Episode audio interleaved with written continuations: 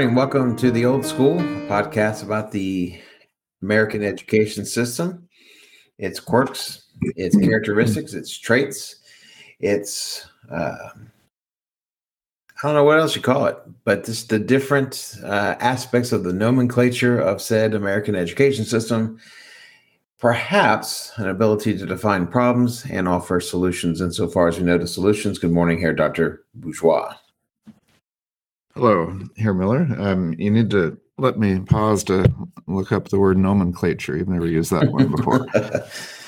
I got distracted halfway through. I'm, I'm, kind of I'm in my office, and so it faces outside, and I saw a squirrel go by, and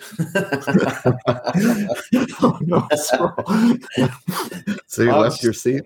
Well, no, it was almost like it just kind of like stopped halfway across the window and kind of looked in my direction. They can't possibly see me, but uh, or maybe they can. Okay. I don't know.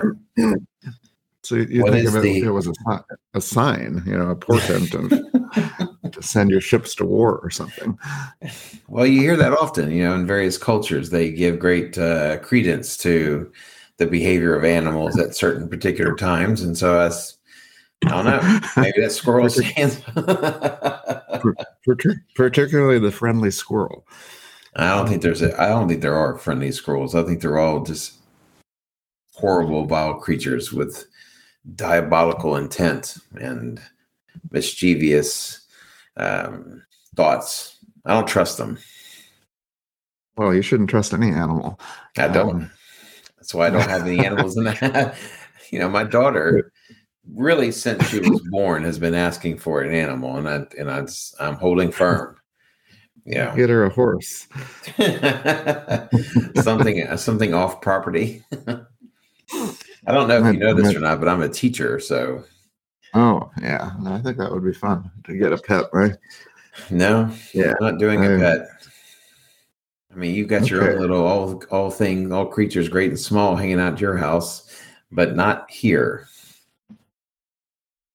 Well, it it it, it it'll reduce your stress. Um, there's research on that. You pat the belly of a dog for a while and blood pressure will go down. It'll save your life, Ross. Until you die alone and they start eating your body. That's not what they do. That's what they do. That's what they all do. That's what I hear. So. I'm not I'm not falling. you. You cannot convince me of the merits of having animals in this house. Um, I have had eight years to refute any and all possible arguments for the same with my daughter in tow. So okay, but they but she keeps coming with more requests, right? Well, she I think she thinks if she keeps asking that eventually, I think she's already discovered the the human characteristic of being beaten down. So I think she thinks if she just keeps coming at me, that eventually I'll just just out of the fatigue and and just the wearing down of the questioning that I will eventually give in. But she does not know me. I guess not. wow. So anyway, yeah. hey, by the way, three months remaining. You'd be three surprised.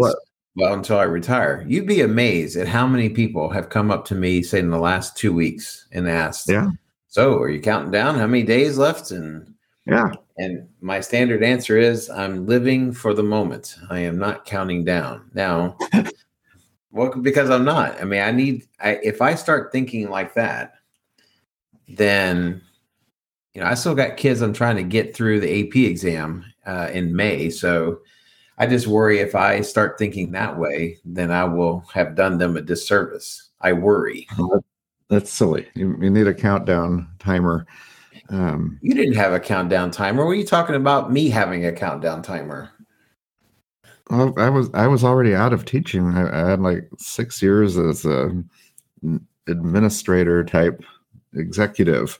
Um, so that's not the same thing as leaving the, the classroom. You just kind of go out with a whimper when you're in a corporate type position. You just you know somebody else takes your your your office and you you grab your things. You're I mean, it's not just a box. That's kind of a cliche. Nobody just has a box of stuff. the potted um, plant sticking out. yeah. Now listen, I, I, can appreciate what, and here it is. I think part of the reason why people ask me that question is because they are kind of they're kind of uh, projecting how they're going to feel or how they think they're going to feel when the time comes for them to retire. And I'm just not in the mind. I can't check out like that. And I think that when you start counting down, I think you have checked out. And so I'm trying to remain in the moment and trying not to. And this has always been my the the quote that I've always said that I never want to wish my days away. Just kind of focus on the here and now focus on whatever I can learn and enjoy and experience each day. And then when May 26 rolls out, as they say down in South mm-hmm. Louisiana, I'll be gone, pecan. yeah, uh, I like the saying, and I, I, think your your math is a little wrong because you're going to be gone pecan uh, after the the AP tests, and there's that week and a half of you you staring and wearing your Hawaiian shirt. That's probably that will probably be when the Hawaiian shirt comes out. I'll have to get another one, I think, but uh, I'll have to buy one for the occasion. Maybe get two and rotate every day or something like that. but anyway, so, as we sit here and we talk about the prospect of me entering into a phase where presumably I'll be more happy than in my current phase, um, I was I was reading an article in Time Magazine. Uh, someone uh, someone shared an article with me from Time Magazine, and and I must admit it, it's never occurred to me to read Time Magazine. Perhaps in the last twenty years, it has not occurred to me oh, to read on. that magazine. No, I just don't. I used to, but you know, whatever. And so, anyway, there was an article in Time this past week that, or two weeks ago, that attempted to define what happiness was and how the definition of happiness has changed and what that means for us as a society, as a country.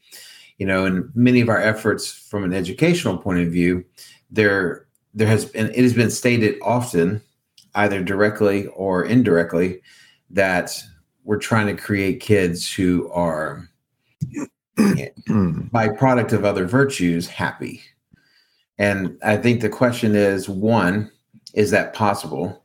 Two is it even advisable um, that that should be a goal that we seek as an education system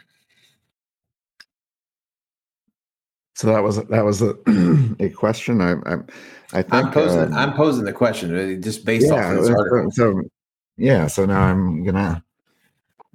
I, I think if you answer this question, you have to stumble. You have to work work around it. You can't just say, "Here's here's the answer." You know, right. yes, they they should, we want them to be happy, and that should be the goal. End of conversation. Um, I, I was asked that yeah i was after asked that question in a job interview and I think it was one of those canned type things where the HR director read the question because they want everybody to have the same chance to be hired, ask the same thing. So they have a protocol. And they they were pretty straightforward. And then they asked, would you rather have your students learn or be happy? And um, I'm, you know, back I was probably a politician, and I said, "Well, the act of learning, sir, will certainly make them happy because it's inherently enjoyable to learn." um, and, and, then I said, "Next question," um, because that's about all they were looking for, right? they they weren't, you know, looking for a, a, a difficult app uh, answer on the nature of happiness and the nature of um, teaching and rearing um, children. Uh, it was a superficial question, and um, I, I, I, but I, I have thought about that question since, and I thought about it right now, but it's it's it's, it's come up a little bit, and you and I have talked about, um, yeah, uh, learning can be joy, joyful, but it's also it needs to be painful because you're you're changing something that wasn't there, and um, it, it, we've we've advocated for for more of a hard school where, where um, the outcome of of learning comes through a process, and it's equally important to learn how to overcome challenges and uh, overcome teachers and their demands. um, so it's, it, I, I, think it's a hard question, and I think that's kind of for me round one. And let me hear what you have to say. Well, the article initially presented it from kind of an historical point of view and what defined happiness as the founding fathers were writing the documents that would shape and direct this country. And that happiness was you know because it's written in the it's written in our founding documents the pursuit of happiness is considered an inalienable right. And it's a fair question to ask what do you think the founding fathers meant by that? And from you know i think from their point of view it, there's a, there's two aspects of this. One is the freedom to choose what it is that you want to do. Now you know, as far as a job goes, you know, you know, sometimes you get lucky and you find yourself in a moment of synchronicity where your job, your occupation also is the thing that makes you the most happiest. But it was also about, you know, the success of the group that part of the response part of the uh, way that you achieve happiness is in your responsibility to provide for those things that which makes the group happy and to be happy about that um, I don't know how you equate that today because that does not seem to be the case. There does not seem today to be a notion of uh, of that being what constitutes happiness. Saint Augustine said that you know happiness was not possible, at least not in this world. You know, and um, our favorite guy Nietzsche suggested that it shouldn't be a goal. Um, I want my kids to feel comfortable in a classroom I want my kids to feel that they can contribute, that there's nothing keeping them from being able to voice a thought, to voice an opinion, to be able to defend an opinion. But as you stated, you know, the, the process of learning, while the results can be joyous, they can be quote unquote fun, they can be interesting. Um, the process itself requires a break either from something you used to do or something that you had no idea you could do. And by that very nature, that's difficult. That's hard. That's uh, that's laborious. And you know, some people find joy in that, and if so, well, that's that synchronicity I was talking about. But yeah, I mean, you, you could answer that by saying, you know, not all the time. Yeah, um, you know, there are there are, there are certainly moments that are joyful and moments that are really boring and everything in between. Whenever you're, I mean, this is you know you you'll you'll relate to this being stuck in a room with other people where you don't decide what what's the conversation uh, or what what's the activity is is for a lot of people, myself and yourself included, stressful. And unless they're completely with you, you know, that you're being challenged, that you're engaged, that you care about it. Uh, and that does happen. It happens off and on in a classroom, and that's why you you can track engagement, and you've you've seen the little arrows that are uh, graphs where they show that the initial engagement, you know, lasts for about ten minutes, and then there's a you know five minute lull, and then a, and then a lower little mountain for the next one, and then then they ring the bell and send you out out to recess or whatever. Um, so I, I I think that first of all there, there's there's a difference between happiness and fun, and you know mo- most kids are, are not thinking about happiness which, is more of a lasting enduring type quality but they're they're thinking about enjoyment and, and fun. And and maybe expecting that and when they walk into the, to any room you know and they they're they're looking for that. And and if they can't find it with the activity the teacher provides they'll find it with each other you know. So so students are not I hate to say like those squirrels out there in the backyard but they, maybe, that that is a, a good metaphor but I, I think that they're they're after something quite different than happiness so what do you think schools mean when they what do you think that guy meant? Or what do you who hmm. what do you think that the people who wrote those questions, what was their idea about what constitutes happiness? Well, that kind of an HR interview is, is to get a score. It's to turn something into a number and and is there a right answer on that? I think it's probably one where they're not looking for you to be on one side or the other, but but you know, so I, it would be hard to see how they how they scored it because you you could certainly make a case for either, but that that you could provide a rationale for what what you said. Um, but it's a screening interview, and so they're they're trying to look look for crazy, you know, and, uh, you know. So if you have this extreme answer that you know it's it my my students need to be happy all the time, and I want to be their best friend.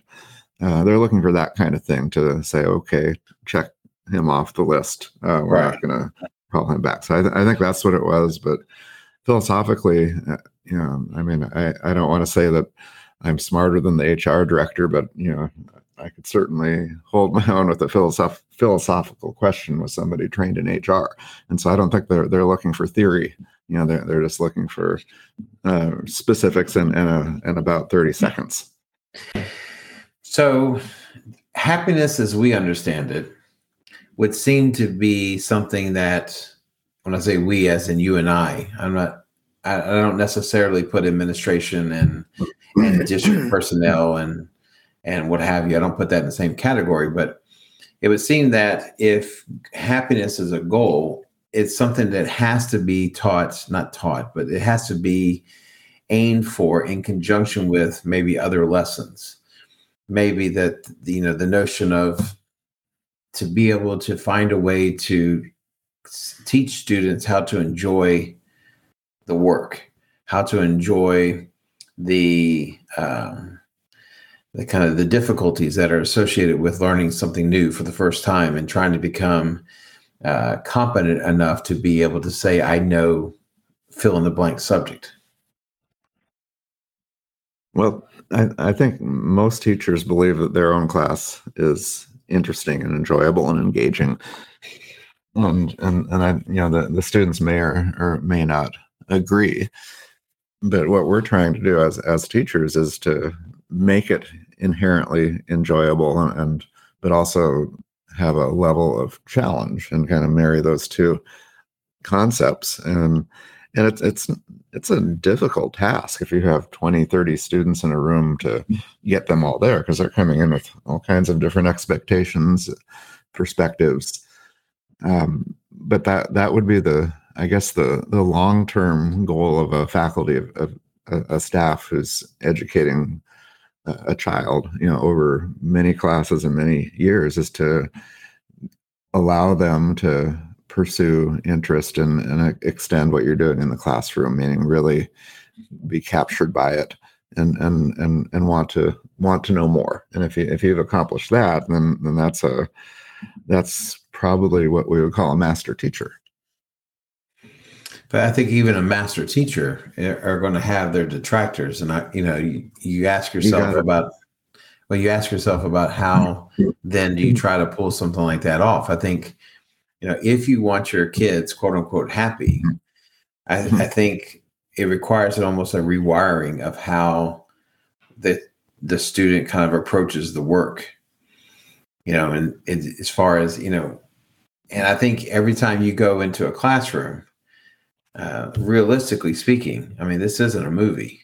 You know, this isn't Jaime Escalante walking into a classroom and then six months oh. later, all the kids are experts in math. But I'm, what I'm, I think you, what you try to do, kind of in a realistic sense, you're trying to hit the majority. And sometimes, if you can hit the majority, that could tangentially bring in a few others. But there's always going to be a handful of kids and it's not necessarily that it's the handful of kids that don't like you. It's just a handful of kids that just don't jive with what you have to say and what you're trying to accomplish. But um, but I, I do think it, you know, I do think it has to do with trying to recondition them, and that sounds bad, but reconditioning them to enjoy the challenges. And in that, yeah. and in that, that, that you can find enjoyment which means that you're setting achievable goals and they're getting these these shorter term wins so that they gain confidence and self efficacy. Um, I did a study um, looking at middle school students who were um, disengaged based upon a, a, survey that I submitted, but but the highest performers academically, you know, in like the top five percent in math, and so this so they're they're high achieving but low engagement, um, and and did qualitative interviews. And I remember one student I, I asked first I, I it was a boy I asked him do you like math? And he said, absolutely, I like math. And so, of course, as a good qualitative researcher, I wanted to know why. And, and I just said that, why? And and he said, um, be, I like it because it's easy. And that's another little statement that that hung with me. So they, in, in a way, they're they're getting some type of self-efficacy, but it's not at a high enough level where there's optimal challenge. Um, but I think a lot of students would would give that answer. You know, if you give them an easy class, they're happy as hell. You know, um, so they're in your, in your room for different reasons. And I think you you said it a minute ago. Uh, and you're not going to get 30 wins if you get 18 to 20. Um, you're you're pretty good. I wonder if they, you know, and that I think the next question then would be, although the kid probably wouldn't be able to answer this question, is where does he get the idea that something easy is something fun or something that is favored with you? And I think about how uh, schools today, how they define happiness and how they define a successful student. And I think there is something to the notion, and we've talked about this before in relation to technology that with technology and with other new ideas comes a, an approach that seeks to mitigate the difficulties that everything is about trying to find a quicker easier path uh, and you know teachers set themselves up by saying listen you know there's only certain things you really need to know and so we're going to be kind of practical about this and and i mean I think that's a conversation the kid can have in their own head. That should not necessarily be the approach that the teacher has going into the classroom. You know, I have some students that are incredibly burdened by all sorts of responsibilities, be they of an academic, a, a extracurricular, or family sense. Um, and so when a kid who is in my class and preparing for a test decides to shoot for a C, because that's the more practical, easier uh, objective to reach because they have 50 mm-hmm. other things going on. Then, in the words of Deion Sanders, that's a business decision. You decide that you know yeah. you're not going to you're not going to go all out all the way across the board. You have to let something go. I just don't think it serves us well for the teacher to act like that. No, you you have to you know, try uh, to to reach everybody is is in, in a way that uh, meets your own standard. You know, as, as a teacher also. Um, but it's it, it's it's troubling in, a way, you know that that students will take the the least uh, amount of work, um, and and it, it's possible that, that that's something of our own doing you know we we give them different you know in some schedules uh, they they have eight classes you know eight teachers eight eight transitions or seven transitions from class to class. Um, and we don't uh, in that room even acknowledge what happened before. There now i'm a history student. Sit down with a bunch of different kids and then now i'm a a, a math student now i'm a german student. Um, so i think that's a little it, it can undo motivation and create that idea that this is something that we need to to get through um, to to get to that next bell and then to get that to that next one. Um, I, I think that we've created this idea of that school is work and and that students need to get done what what is assigned to them. Um, and, and that seems to be the emphasis and the emphasis as we've said many times on testing on, on a number. Um, and and and maybe we, we've set up a system where where students are behaving in a predictable manner. Because the more predictable they become then the more you can curtail your efforts towards that predictability. And well, yeah, ideally the more successful you are. Yeah, and students are reacting to the the overall task. You know, what's the game here? Going to school. Well, you you need to pay attention. You need to study this. You need to give this these responses to a test. You need to sit quietly so you don't get in trouble. And, and so, but but they can do that, and you know, even to get a, a high grade in most classes, not your class, of course. Um, they don't need to give their full effort. They can give partial. If they can get a 90 or you said 91 or whatever it is, um, they're trying to save that time because their time is, is is scarce and it's finite. Um, and the this, the classes that get the time often are are things like math and uh, core type classes um, that, that that um, but then students have other, other classes that they would consider less less important. So they're going to put their time where, where they think it would pay off. Well a couple of things. One you know i tried to and i don't know when i started this if i had this in mind necessarily but you talked about the idea of a kid leaving math class and going into a history class and the kid mentally goes from being a math person to a history person at least for the duration of the class. But uh, one of the things I like to do, and I ask this question often just as a way of introducing the class, is with the assumption that they always learn something interesting in history class. Uh, what interesting thing have they learned in any of their other classes for that day or for the previous day? And part of this has to do with my desire to learn stuff because I know these kids are learning things that I never came across before. Sometimes I know it, but other times I don't. Uh, but I try to encourage the kids to find the interest in everything. You know, the the I and I, t- I tell them this many times. Everything is interesting if you look at it in the right way. And so I'll ask a kid, "What did you learn in math class? What did you learn in science? What did you learn in music? What did you learn in art? That was interesting."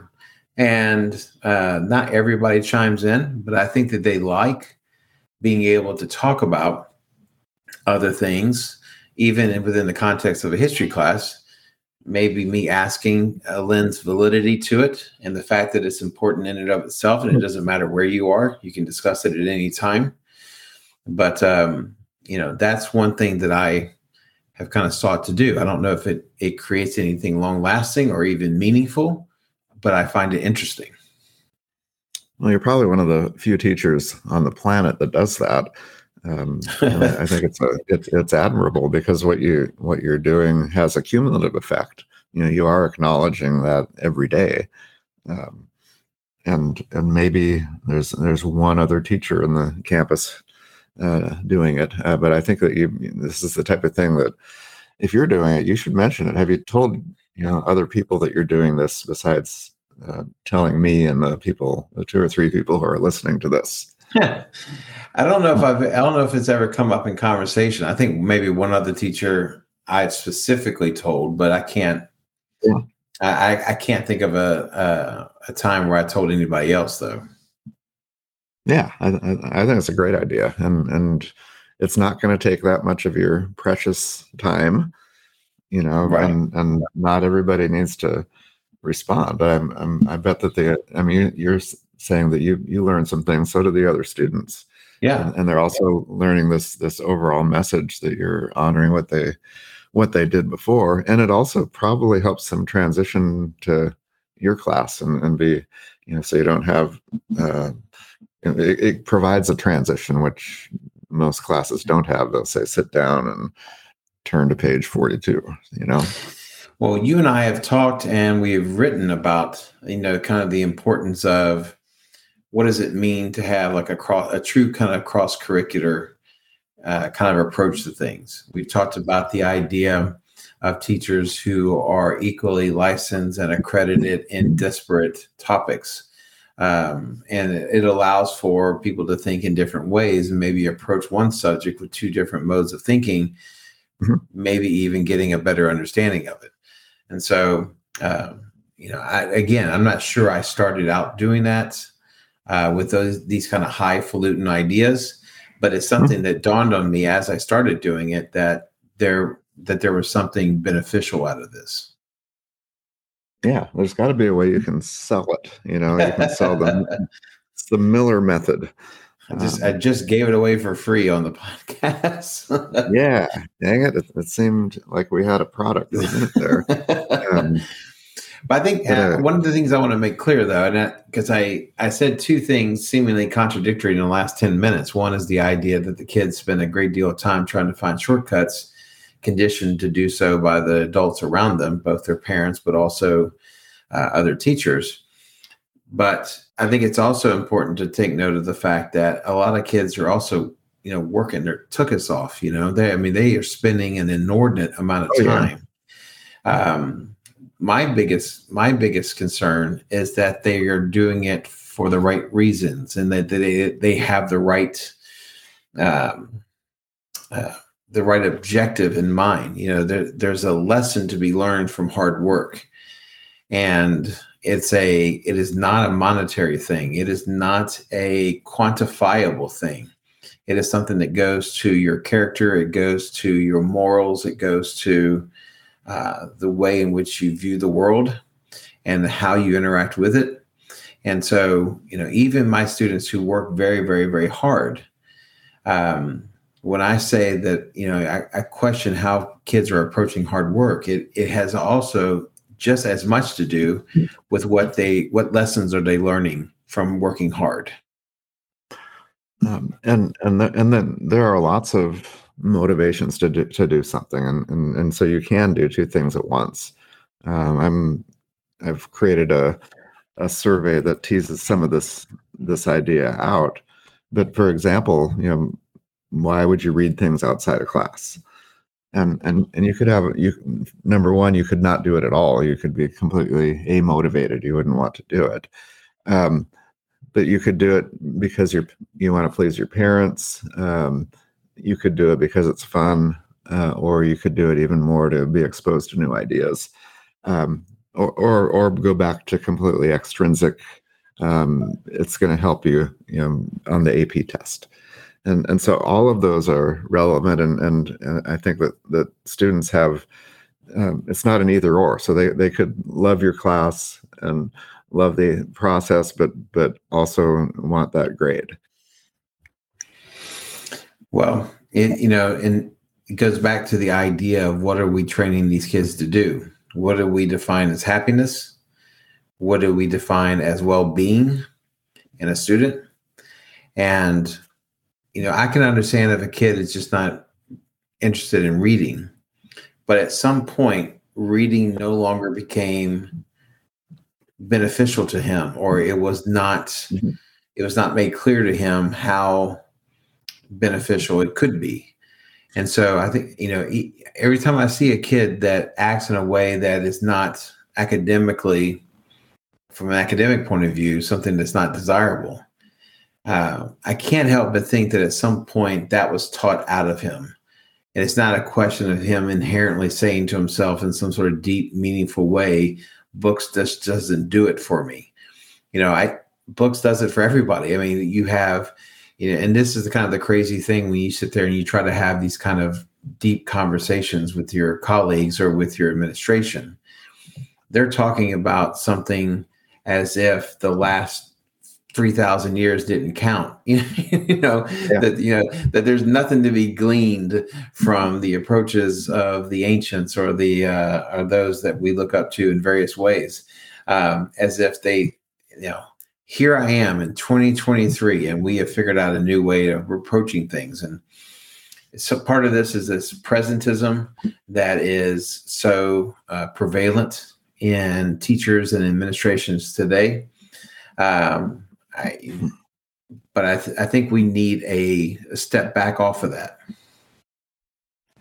Well, that's a, a terrifying concept that you introduced the idea of teaching something, you know, out of a, a student. Uh, and I, I, hate to say we're really good at that, but uh, but we've done a pretty pretty darn good job in reading specifically, um, to the point where we we I mean I, I guess you know people are reading text all the time, but to read something that's uh, a book, you know, something that's been prepared, an extended narrative, whatever you would you would call it. Um, we, we've taught that out of you know lots of students um, because they they we've communicated that, that it has a a different purpose. It's not supposed to be enjoyable by itself, but it, it's uh, instrumental to something else. And uh, but I, I'm, it's a fascinating coinage there to teach something out of a student. Well, I mean that, as you say, you know, we we are pretty good at kind of labeling those things. Whether we teach enthusiasm out of people, we teach curiosity out of people. Uh, whether we emphasize because we're because we spend so much time emphasizing the tricks and the tr- and the angles and the strategies, we teach out of these kids uh, an appreciation for the work, an appreciation for uh, the pursuit, and you know, t- to go back to to go back to uh, kind of our founding fathers, you know, the pers- pursuit of happiness is not how it was originally coined. You know, we talk about John Locke and and his mm-hmm. and his um, philosophies about what should be uh, which should which should not be touched by man, which should not be touched or interfered with by kings and prime ministers and rulers. Um, this idea that, and I'm kind of, I think I've lost my train of thought, but the you know, how we approach things um, can build that happiness. It can build that enjoyment. Um, it just depends upon how we decide to endeavor to teach the subject or teach our our, our students. Well, I, I, think the founding fathers left that statement ambiguous um, because they're not telling us what happiness is, and you know by any means, uh, or how to get to, or how to get to it. Yeah, yeah, I mean, you, you, and I are trying to do it right here. We, they should have had us around, but but they but they're saying they're protecting the pursuit, which uh, is another way of saying um, um, give people a lot of freedom. And and I think you said it a, a second ago. There are certain areas that are private, and and and and, and schools do a an okay job of that. You know, but but I think if we have a, a, superficial definition of what happiness is in the classroom, um, you're, you're going to get the results that often we see. Meaning? Well, the idea that happiness equals fun and maybe something that's right. easy and and students are not challenged they're in their comfort zone they're they're content um, but we're but when we ter- use the term happiness, we're talking about um, that that student later on. You know, we've said um, we we've we've quoted uh, Martin Buber about the the thirty year old uh, uh, whom that that that child will become. Hmm. And, and so that so it's so we're we're willing to sacrifice a lot of effort and some discomfort um, now to ideally create a, a learner and a, somebody we'd like to have have a sit and have dinner with later on when they're 30 it'd be interesting to do a kind of a longitudinal study where you know you, if i'm using the term correctly but you know you talk about interviewing these kiddos and asking them you know what um, you know what do they think of math or you know what you know what subject do they like the best it'd be interesting to touch base with that kiddo uh, like I said, 20 years later, uh, which class did you like best in high school? And you would think that given the maturity that can happen in 20 years, that they might view those classes differently. And, you know, we strive to try to get them to that point much earlier on. It allows them to have a better chance of appreciating what they're doing. But I do wonder what the difference is between especially nowadays, you talk to some of these kids and they are so great. Not all of them, but a lot of them are so great obsessed, and they are so obsessed with with doing all the right things that they're supposed to do. I wonder how they look at that that experience 20 years later. Know, the kid who says that math is his favorite subject because it's easy, what does he think of math 30, 20 years later? Did he fit, did, does he still look back on that class? we've both had experiences in talking to adults who look back on their teachers from high school and it is not the easy teachers that tend to get remembered. It are the ones that provided the most thought provoking and in some cases challenging experiences within the class. Well, so so we have a a new book that you and I are going to write. Uh, it's going to be the sequel um, to our, our, previous book, uh, "The Center Cannot Hold." Critical look at contemporary education, available on Amazon. Exclusively um, on Amazon. Yeah, because why why go anywhere else, right? Why would you? Yes. so so we do have the ability to collect longitudinal data because we're freaking old, and um, and there there's a way to connect with students uh, from that we've had in the past, and wouldn't it be fascinating if if we each did individual interviews with some of our students who remember us and and so they could reflect back. There could be a little comedy involved you know talking about Herr Miller when he was you know in his late 20s if, if you can find if any of those people are still alive but um, but i think that would be an interesting story. I mean I, I thought about doing that with my dissertation study talking to these academically gifted students five years later. Right. Um, and i and i am still thinking that would be an interesting story to tell but more personal would be where you have a shared experience with that student. So they remember you. You can ask about your class specifically mm-hmm. not just school in general. And and we'd like to know you know what became of them. You know um, you know i'm a marketing executive now. And you know some of it could be funny because you, know, you picture this kind of knucklehead and suddenly they they're making five times as much money as you are and they're you know they have a respectful position someplace else uh, or they're a teacher or they're just you know kind of hanging out you know living with their parents or something. Um, but I, I, think that, that you know that would be really easy to write because we would just quote them all the time you know we don't have to write anything just copy and paste. I think it would be illuminating. Um, i am happy to say and i cannot believe that this would not be the same of you but there are students that have an awareness of what they're going through now. Um, mm-hmm.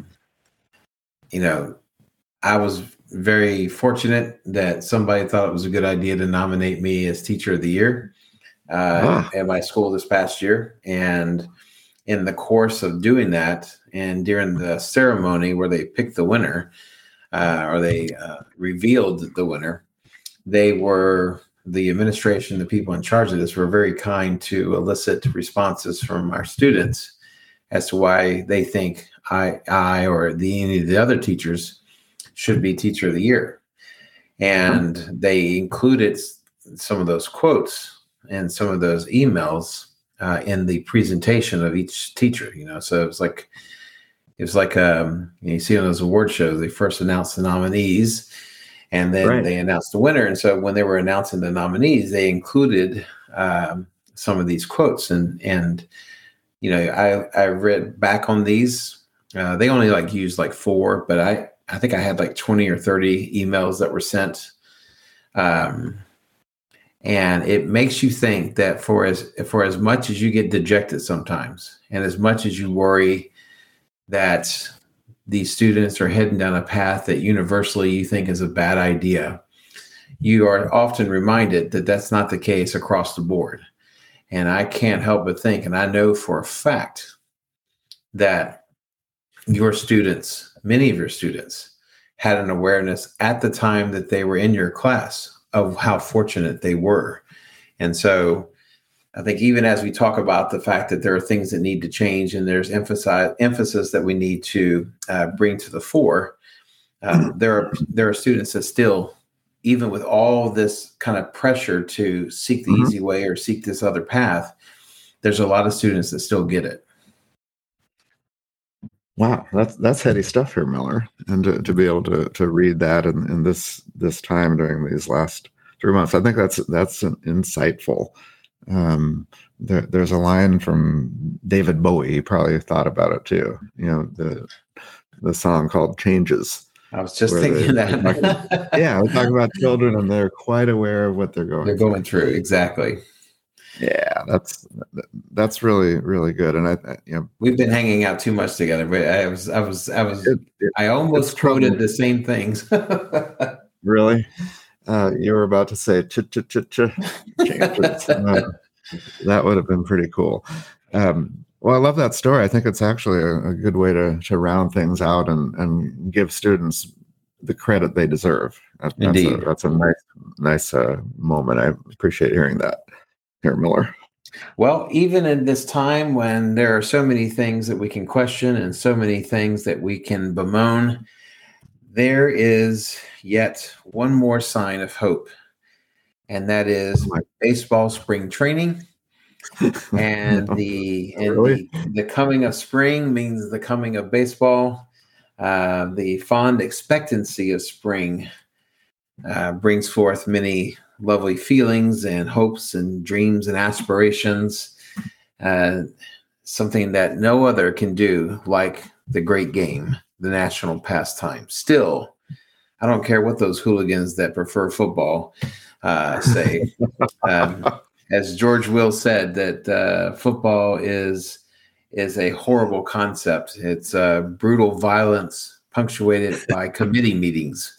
And so, and so it, baseball is the only only true American gentleman sport. So, I, I, I, yeah, sometimes I just can't argue with you, Herr Miller. That was well, well said. wow. Um, All right. So yeah. with that, and with uh, with uh, hopefully a good weekend ahead for you, I shall bid you adieu, Herr Doctor Bourgeois. Auf Wiedersehen, auf Wiederhören, Herr Miller.